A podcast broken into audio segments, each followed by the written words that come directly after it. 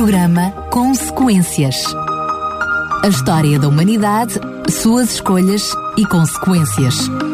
Com Daniel Galaio e Paulo Lima. Estamos de volta para mais um programa Consequências. É um prazer enorme estar na sua companhia. Como é habitual, tenho comigo o teólogo Paulo Lima. Paulo, bem-vindo. Obrigado, Daniel. Bem-vindo também a ti. Continuamos com os programas Consequências, esta, esta série de programas sobre o livro, ou que tem de base, porque não é sobre o livro, a base é o livro História de Esperança, mas uh, o conteúdo do, do programa é toda a história uh, cristã, toda a história do povo de Deus e também ainda o que está por vir, aquele período de tempo que está profetizado na Bíblia e ainda não ocorreu. Nos últimos programas começámos a falar sobre a Reforma e os reformadores, e depois de termos falado em Martim Lutero, um, pode surgir na cabeça de muitos que já falámos, então já, já terminou, os reformadores terminaram com Martim Lutero. Vamos ver durante o programa de hoje que não é bem assim. Para que não perca nada sobre este assunto, se eh, não teve a oportunidade de ouvir os programas anteriores, pois bem, basta deslocar-se até ao site da rádio, em rádio r c s ponto p t, e em podcast ouvir todos os programas que temos disponíveis para que eh, não perca nada. Se preferir também, e em simultâneo quiser receber gratuitamente o livro que está a servir de base a este programa, pois bem, entre em contacto connosco. O livro chama-se História de Esperança. Basta ligar para o dois um nove, dez, sessenta e três dez, dois um nove, dez, sessenta e três dez, ou enviar uma mensagem, um S M S, uma mensagem escrita. Aqui não vale a pena ligar, basta enviar um S M S para o nove três três, depois duas vezes a nossa frequência, nove um dois, nove um dois. Portanto, repetindo, nove três três, nove um dois, nove um dois. É só colocar então o seu nome e a sua morada para lhe podermos enviar o, no, o livro gratuitamente para a sua casa. Pode fazê-lo também através do site da rádio, também pode fazer lá o pedido, ou até mesmo batendo aqui à porta, vindo ter connosco, teremos todo o prazer em lhe oferecer um exemplar deste livro. Agora sim, Paulo, estava eu a dizer que muitas das pessoas pensam que a Reforma terminou com Martinho Lutero. Eu posso até mesmo afirmar, sem me enganar muito, que a Reforma ainda não terminou. A reforma ainda não terminou, é verdade. Isto pode ser um bocadinho enigmático, não é? Porque normalmente nós associamos a reforma ao século dezasseis, uh, com Martinho Lutero e com os seus seguidores, os seus sucessores, mas de facto a, a reforma não só não terminou, como pouco depois de passada a geração dos reformadores do tempo de Lutero, Melanchthon, Zwingli, Jean Calvin, Jean Calvin, mais tarde, João Calvino, uh, a, a reforma deixou de progredir. Uh, Lutero realmente tinha, teve uma grande obra a fazer, a refletir a luz que ele descobriu nas Sagradas Escrituras, dar a luz ao povo, essa luz ao povo através da tradução dessas mesmas Escrituras, e revelou novas verdades que estavam esquecidas, emba- esmagadas ou soterradas pelo entulho das tradições e das falsas crenças da Igreja Romana. Uh, eles realizaram, ele e os seus colaboradores realizaram um nobre trabalho, uh, mas é preciso não esquecer que eles vinham, eles provinham da Igreja de Roma. E, portanto, eles próprios tinham defendido as suas doutrinas no passado, pelo que não seria de esperar que pudessem reconhecer todos os erros que a teologia romana incorporava e que a tradição romana também incorporava. Sendo que só agora também estavam, está, começaram a ter acesso à Palavra de Deus e a ler a Palavra Exatamente. de Deus, e não se compreende a Palavra de Deus, nem se entende o seu conteúdo de um dia para o outro. Aliás, Sim. eu acho que mesmo os cristãos que nasceram uh, dentro da Igreja ainda vão precisar da, da eternidade toda para conseguir na plenitude é entender o texto bíblico. A Palavra de Deus é, tem um conteúdo vastíssimo, é, é, uma, é uma entidade, deixa-me chamar-lhe assim, é complexa, hipercomplexa. E, portanto, os, os, os reformadores de Lutero e, Lutero e, e os seus companheiros de, de reforma não descobriram todas as verdades que tinham sido uh, esquecidas, esquecidas e enterradas sob a tradição da Igreja Romana. Por exemplo, só para dar-vos um exemplo, a ti e aos nossos ouvintes, a questão à volta da, do dia de guarda, do dia de culto, do dia de repouso dos cristãos, se seria o domingo ou o sábado, ficou uh, na, na, nas trevas ainda, ficou na, na, escondida sob a tradição romana, porque Lutero não, não resolveu a questão. Portanto, continuou a observar o domingo sem ter pensado sequer se seria baseado na Bíblia que ele o podia fazer ou se era apenas uma continuação habitual de uma tradição que era já muito antiga. E foi, de facto, o que aconteceu. Uh, embora tenha havido homens uh, da Reforma, alguns anabatistas, sabatistas, que observavam o sábado, descobriram o sábado na Bíblia. E esses homens vão sendo importantes porque eles vão transmitir essa ideia de que o sábado é o verdadeiro dia de guarda dos anab- de alguns círculos anabatistas para os batistas do sétimo dia, e os batistas do sétimo dia vão transmiti-lo aos adventistas do sétimo dia. Agora, hum, é verdade que depois de Lutero e da sua geração ter morrido, não houve mais avanço praticamente na reforma e na recuperação das verdades bíblicas. Surgiram aqui e ali alguns homens fiéis, uh, de tempos a tempos, que proclamavam novas verdades. Por exemplo, estão a lembrar do fundador do metodismo, Charles Wesley, que recuperou um pouco da, de, de algumas verdades, sobretudo relacionadas com a, o processo da santificação e com o processo da justificação pela fé, mas a superstição e o erro continuava ainda presente em, muitas, em muitos credos de muitas igrejas.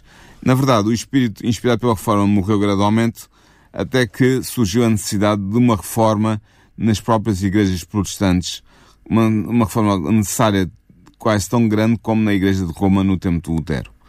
Uh, porquê? Porque houve um... Como é, como é que eu posso dizer isto? Houve um, um, uma conversão, entre aspas, das igrejas ao longo dos tempos, das igrejas protestantes ao mundo e aos valores do mundo. As igrejas corromperam-se ao aliarem-se com o mundo. É verdade que Satanás já não podia impedir que a Bíblia chegasse ao povo. A Reforma tinha feito avanços decisivos nesse aspecto, tinha posto a Bíblia ao alcance de toda a gente, mas Satanás conseguiu levar muitos milhares a aceitarem falsas interpretações e teorias erradas sem examinar as Escrituras para aprenderem a verdade por si mesmos. Uh, isso pode ainda ser um risco para os nossos ouvintes hoje. Podem estar a aceitar verdades, uh, entre aspas, que estão uh, firmadas em, em credos já com muitos anos, como, até com algumas centenas de anos, mas que, no entanto, não têm suficiente base bíblica e que são apenas tradições humanas que foram passadas adiante, sobrevivendo aos tempos da Reforma, de Lutero e dos seus amigos e companheiros. E, portanto, era necessário, eu diria por volta de meados do século dezoito, dezanove, era, era necessário uma nova reforma, ou melhor, que a reforma retomasse e continuasse. E isso leva-nos ao capítulo cinquenta do livro História da Esperança, que tem por título A Primeira Mensagem Angélica. Essa primeira mensagem angélica é, eu diria, a primeira de um conjunto de três mensagens um, que são dadas a João em visão e que têm um tempo muito específico, que é o tempo onde, onde vivemos. O que nos leva a crer que o contexto um, da mesma é crucial para qualquer cristão, não é? Exatamente. Essas mensagens estão uh, gravadas, registadas na Bíblia em Apocalipse catorze, versículos seis a treze, e a primeira mensagem angélica, se calhar, será até boa ideia nós lermos o texto. Muito bem. Porque está no versículo seis e no versículo sete do capítulo catorze, e diz o seguinte: E vi outro anjo voar pelo meio do céu, e tinha o Evangelho eterno para o proclamar aos que habitam sobre a terra, e a toda a nação, e tribo, e língua, e povo, dizendo com grande voz: Temei a Deus e dai-lhe glória, porque é vinda a hora do seu juízo, e adorai aquele que fez o céu, a terra, o mar e as fontes das águas. Este é o conteúdo da primeira mensagem angélica. Um, nós acreditamos que esta mensagem foi, está, era uma profecia que teria a sua realização num tempo bem determinado da história do cristianismo, e realmente ela teve a sua realização um, no movimento do Advento, que atingiu o seu auge de mil oitocentos e quarenta a mil oitocentos e quarenta e quatro nos Estados Unidos da América. Embora tenha começado por volta de mil oitocentos e trinta e um, trinta e dois, com um, um homem importante na história do cristianismo e da reforma cristã, que se chamava Guilherme Miller, ou em inglês William Miller. É verdade que este movimento, que anunciava a segunda vinda de Jesus para breve, não se centrou apenas nos Estados Unidos da América, embora o seu impacto maior tenha sido aí.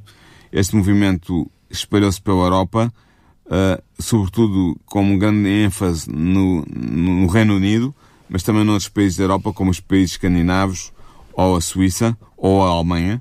Uh, o que a verdade é que o Espírito de Deus impeliu vários homens a, so, a fazer soar a advertência que uh, se aproximava o tempo da volta do Senhor Jesus Cristo a esta terra. Uh, houve até em alguns pontos, como por exemplo nos países escandinavos, em que era proibido alguém pregar publicamente, se não fosse, a não ser que fosse parte da igreja autorizada, da igreja oficial do país. Dada essa proibição, Deus suscitou até as chamadas crianças pregadoras. Miúdos, do, com, miúdos e miúdas com seis, sete, dez anos começaram um, a pregar o Evangelho e a breve volta de Jesus e a vinda da hora do seu juízo uh, para, para os adultos, uh, havendo mesmo tendo surgido uma nova doença, entre aspas, uh, entre a, a classe médica dos países escandinavos, que era a chamada doença da pregação. Que, supostamente aquelas crianças tinham uma doença que eu não sabia explicar de outra maneira, embora nós acreditamos que tenha sido o Espírito Santo de Deus que tenha suscitado essas crenças para contornar a proibição de que os adultos eram, eram alvo de poderem, ou neste caso não poderem, pregar a mensagem de, de Cristo, a não ser que pertencessem à Igreja Nacional. Mas foi a Guilherme Miller e aos seus colaboradores eh, nos Estados Unidos da América que coube o, o maior impacto da pregação da, da primeira mensagem angélica, desta mensagem que anuncia o Evangelho a todo o mundo. Nós sabemos que estes anjos de Apocalipse catorze representam não seres angélicos celestiais, mas são o símbolo de movimentos eclesiais humanos, porque angelos, que é o termo grego que, está na, que é traduzido por anjo em português, pode significar tanto um, um mensageiro humano, é usado assim em vários lugares, tanto no Novo Testamento, angelos, como no Antigo Testamento, malak, que é a tradução, que é o termo hebraico que é traduzido por angelos em grego, anjo. Uh, e tanto angelos como malak podem ser utilizados, e são várias vezes utilizados, referentes a seres humanos, porque o termo significa mensageiro. E, portanto, estes mensageiros que são aqui anunciados no capítulo catorze são um movimento de homens, de mensageiros, que têm uma mensagem especial a levar à, à Terra. E depois não é só isso. Nós sabemos que em Apocalipse dois e três, capítulo dois e capítulo três, os anjos que são ali referidos que são, que são, representam a classe dirigente das sete igrejas. Cada igreja tem um anjo que é admoestado ou que é louvado pelo comportamento dessa igreja. E que mostra claramente que esses anjos não são seres celestiais, porque um ser celestial ao serviço de Cristo não poderia ser censurado, como é evidente. Representam quase o próprio caráter da igreja, não é? Representam a, a liderança da igreja, daquela igreja. Por exemplo, Éfeso tem o seu anjo, como a primeira igreja, como Laodiceia, a última, também tem o seu anjo, e todas as que estão no meio têm o seu Mas anjo. Mas que representam a própria igreja. Têm Exatamente. as mesmas características Sim, que a igreja tem. Representam a própria igreja. São a parte mística, digamos assim, da igreja. Correto. O que significa que em Apocalipse catorze há também toda a probabilidade destes três anjos do Apocalipse catorze serem símbolos do movimento eclesial, do movimento eclesiástico que levou o Evangelho ao mundo, ou começou a levar o Evangelho ao mundo. A verdade é que Guilherme Miller começou, a partir de mil oitocentos e trinta e três, a pregar a segunda vinda de Jesus, mas o, o seu movimento vai alcançar o seu auge entre mil oitocentos e quarenta e mil oitocentos e quarenta e quatro. Mas antes de chegarmos lá, Um, ele começou a estudar a Bíblia por si mesmo e, e como não tinha nada a perder, antes pelo contrário, tinha muito a ganhar, decidiu estudar as profecias da Bíblia. Começou a estudar as profecias na Bíblia ou, ou estudar a Bíblia em geral. Ele era um fazendeiro, mas era um homem de grande cultura, autodidata, batista, era da Igreja Batista, era um, era um pregador leigo da Igreja Batista americana. E, e à medida que ele examinava as profecias, viu que os habitantes da Terra estavam a viver nas derradeiras cenas da história do mundo, mas ignoravam completamente esse facto. E, e então Deus, apesar de ele não ter vontade de o fazer, acabou por o convencer a deixar a sua quinta uh, e começar a pregar um, o que tinha aprendido com o seu estudo pessoal das Escrituras e das profecias bíblicas, nomeadamente da profecia, das profecias de Daniel e do Apocalipse. E ele começou então a desdobrar perante o povo os mistérios do Reino de Deus, conduzindo os ouvintes ao longo das profecias até ao segundo advento de Cristo.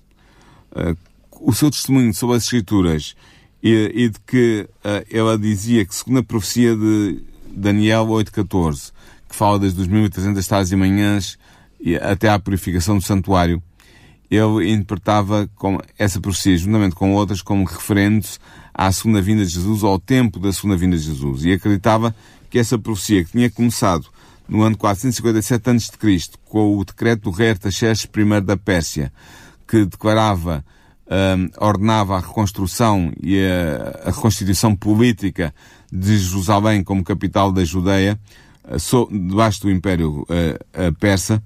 Uh, portanto, tendo começado em quatrocentos e cinquenta e sete antes de Cristo, essa, esses dois mil e trezentos tardes e manhãs, que são dias proféticos, ou seja, anos literais, levariam uh, a, o cálculo até mil oitocentos e quarenta e três. Ele inicialmente enganou-se, uh, disse que era mil oitocentos e cinquenta e três, mas na, na verdade era mil oitocentos e cinquenta e quatro, depois ele corrigiu, uh, e ele foi levado a declarar que entre vinte e um de março de mil oitocentos e quarenta e três e vinte e um de março de mil oitocentos e cinquenta e quatro, o ano, o chamado ano civil judaico, um, uh, Jesus voltaria à Terra. Ora bem, como tu podes imaginar, o testemunho dele, Uh, feito com isenção, com inteligência, com conhecimento bíblico, levaram muitas pessoas a receber a sua mensagem com alegria.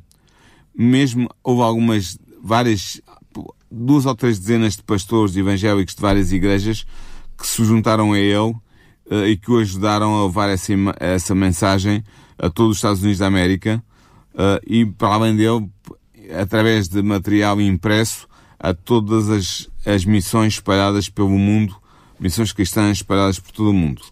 Uh, mas houve muitos leigos que se juntaram a este movimento e que fizeram bastante também para desenvolver o dito movimento e para levar avante a mensagem de breve volta de Jesus a todos os Estados Unidos da América.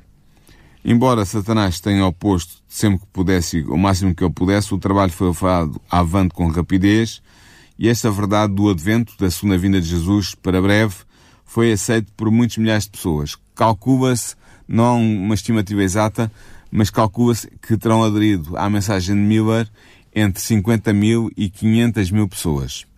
Um número entre estes dois terá sido um, um número que é impossível de determinar, porque não há registros suficientemente fidedignos e eles não tinham uma, um registro de membros, porque não era uma igreja, era um movimento inter-igrejas. Uh, e, portanto, era um movimento eclesial ou inter-eclesial, uh, mas calcula-se, os historiadores que se dedicaram a analisar o movimento millerita fazem este cálculo, que terá sido entre cinquenta mil e quinhentas mil pessoas aqueles que aderiram que é à mensagem de Miller. É, é que é muito, bast- era bastante, gente, porque eu não quero mentir-te, mas parece-me que por esta altura os Estados Unidos contavam com cerca de vinte a trinta milhões de pessoas. Portanto, estás a ver que foi uma grande, uma grande penetração uh, a nível da população, a mensagem de Miller.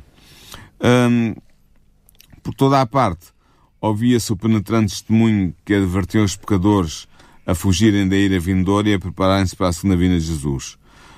Um, isto ao mesmo tempo, a partir, à medida que o tempo foi, foi avançando, sobretudo a partir de mil oitocentos e quarenta, uh, começou a haver anticorpos gerados nas igrejas protestantes por causa desta mensagem, uh, embora os que professa, os professavam a religião eram despertados da sua falsa segurança, muitos outros uh, eram agarrados pelas autoridades das suas igrejas, porque estas rejeitaram em, em massa, rejeitaram oficialmente a mensagem de Miller. Um, mas a verdade é que muitos se uniram para fazer soar o clamor, temei a Deus e dá-lhe glória, porque é vinda a hora do seu juízo, como está em Apocalipse catorze, versículo sete. Muito, muita gente afluiu às reuniões milleritas. Eu inicialmente fazia reuniões quando era convidado pelas igrejas, as várias igrejas protestantes, para o efeito. Depois, a partir de mil oitocentos e quarenta, lançou-se uma grande campanha mediática com os meios de comunicação ao dispor na altura, nomeadamente com a, a imprensa. Foram criados muitos jornais milleritas que levavam a mensagem a todo um povo americano. Foram feitas também muitas campanhas de pregação da mensagem, recorrentes à maior tenda que então existia nos Estados Unidos, que abrigava cerca de cinco mil pessoas no seu interior. Era uma tenda gigantesca. Só o facto de se armar a tenda já atraía pessoas para ir verem aquilo, porque era a maior tenda dos Estados Unidos até àquela altura. Essa tenda foi utilizada muitas vezes em muitas cidades, ou nos arredores de muitas cidades americanas, para levar a mensagem millerita.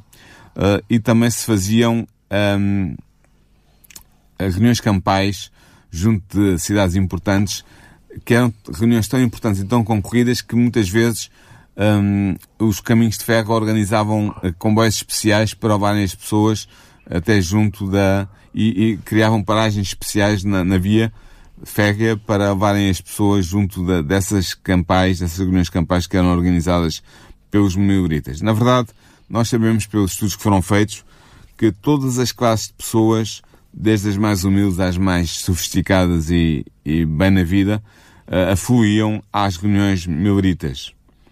Uh, enquanto uh, houve necessidade de levar avante esta, esta mensagem, o Espírito de Deus continuou a, su- a suster a oposição, enquanto os servos de Deus explicavam as razões da sua fé e anunciavam a breve vinda de Jesus para vir resgatar os seres humanos que crescem nele. Uh, a verdade é que, ao serem repetidas as provas da próxima vinda de Jesus, vastas multidões escutavam silenciosamente e em êxtase as solenes palavras. Uh, e Evan White foi testemunha dessa, dessas reuniões, porque ela, quando tinha cerca de dezasseis, quinze, dezasseis anos, uh, assistiu, uh, ouviu o próprio Miller pregar uh, na cidade de Portland, na, na igreja de Casco Street. Um, ela foi testemunha da pregação millerita e aderiu quando jovem, quando muito jovem, adolescente, ao millerismo. Ela diz que, e eu passo a citar no seu livro História da Esperança, pessoa alguma que tenha assistido àquelas reuniões poderá alguma vez esquecer essas cenas do mais profundo interesse. Hum, é verdade que a proclamação de um tempo definido para a vinda de Cristo provocou grande oposição por parte de muitos, pessoas de todas as classes, desde pastores no púlpito até ao mais ousado e impedernido pecador. Um, fechavam os ouvidos à clara e harmoniosa explicação dos textos bíblicos proféticos, um, feita por aqueles que chamavam a atenção para o fim do período profético, para os sinais que o próprio Cristo perdisse, como evidências da proximidade do seu av- uh, advento. A verdade é que havia muitas pessoas que não estavam decididas a receber a mensagem da, da, da próxima vinda de Cristo para julgar o mundo, porque a sua vida não estava de acordo com os princípios de Deus, ou então porque na altura havia a expectação teológica geral entre as igrejas protestantes de que Cristo só viria depois do milénio, ou seja, que o milénio de que fala Apocalipse nos últimos capítulos seria, seria um milénio de paz, de prosperidade, de avanço da, da espécie humana, de preparação para a segunda vinda de Jesus, e que no fim desses mil anos, depois do milénio ter começado e ter acabado, ao fim dos mil anos é que Cristo viria à Terra para um, implementar o seu reino. Esta ideia uh, pós-milenar ou pós-milenista da teologia protestante daquele tempo criava uma barreira formidável, porque só punha à pregação de Miller, pois Miller dizia que Cristo não viria depois do milénio, mas sim antes do milénio, e que a segunda vinda de Jesus iria realmente dar início a esse milénio aqui na Terra, devastada pela segunda vinda, enquanto que os salvos estariam no céu um, um, com Cristo. Portanto, a oposição começou a aumentar, a oposição da, da, dos, dos pregadores e dos, dos pastores das igrejas que não aceitaram a mensagem milerita, um, e, portanto, começou a haver problemas cada vez maiores para os mileritas que aceitavam a mensagem de Miller. Um, tal como os judeus no primeiro advento de Cristo, estas pessoas, estes cristãos do, de, de meados do século dezenove, não estavam preparados para dar as boas-vindas ao seu mestre. Uh, e observaram e observaram todas as ou avançaram todas as um, críticas e todas as objeções possíveis à doutrina de, de Miller.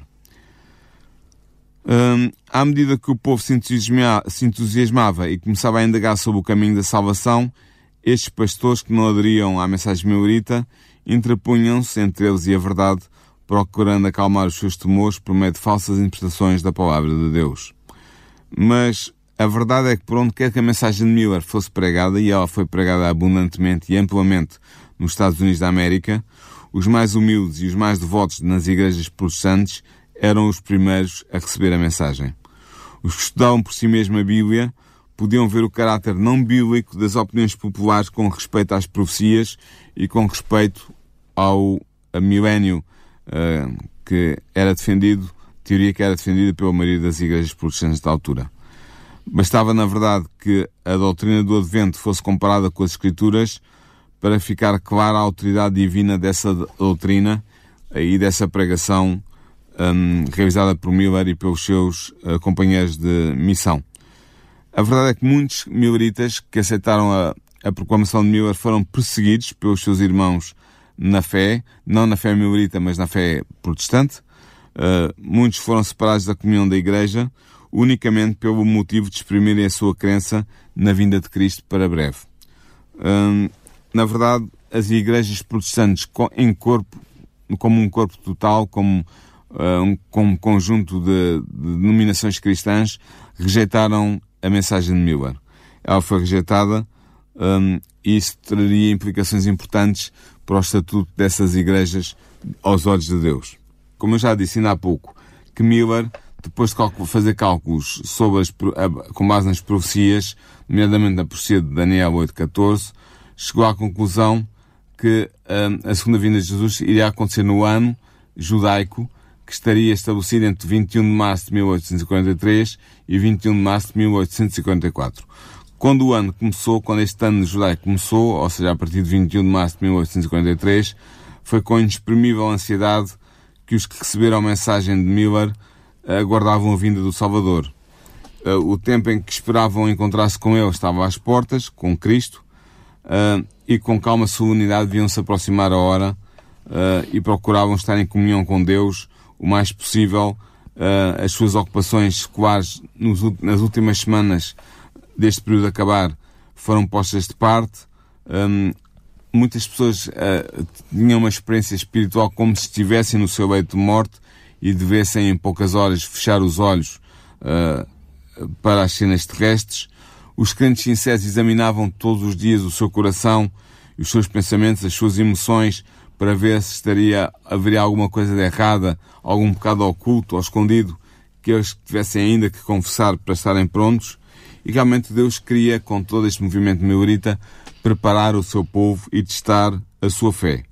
Mas a verdade é que este ano judaico, o ano de vinte e um de março de mil oitocentos e quarenta e três a vinte e um de março de mil oitocentos e quarenta e quatro, acabou por passar e Cristo não veio para libertar o seu povo.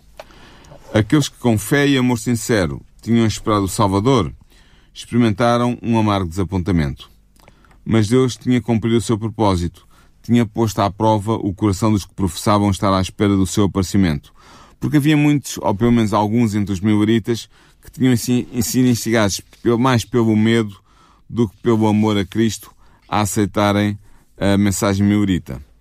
Um, a verdade é que este ano chegou ao fim, quando o dia vinte e um de março de mil oitocentos e quarenta e quatro chegou, um, Cristo não veio.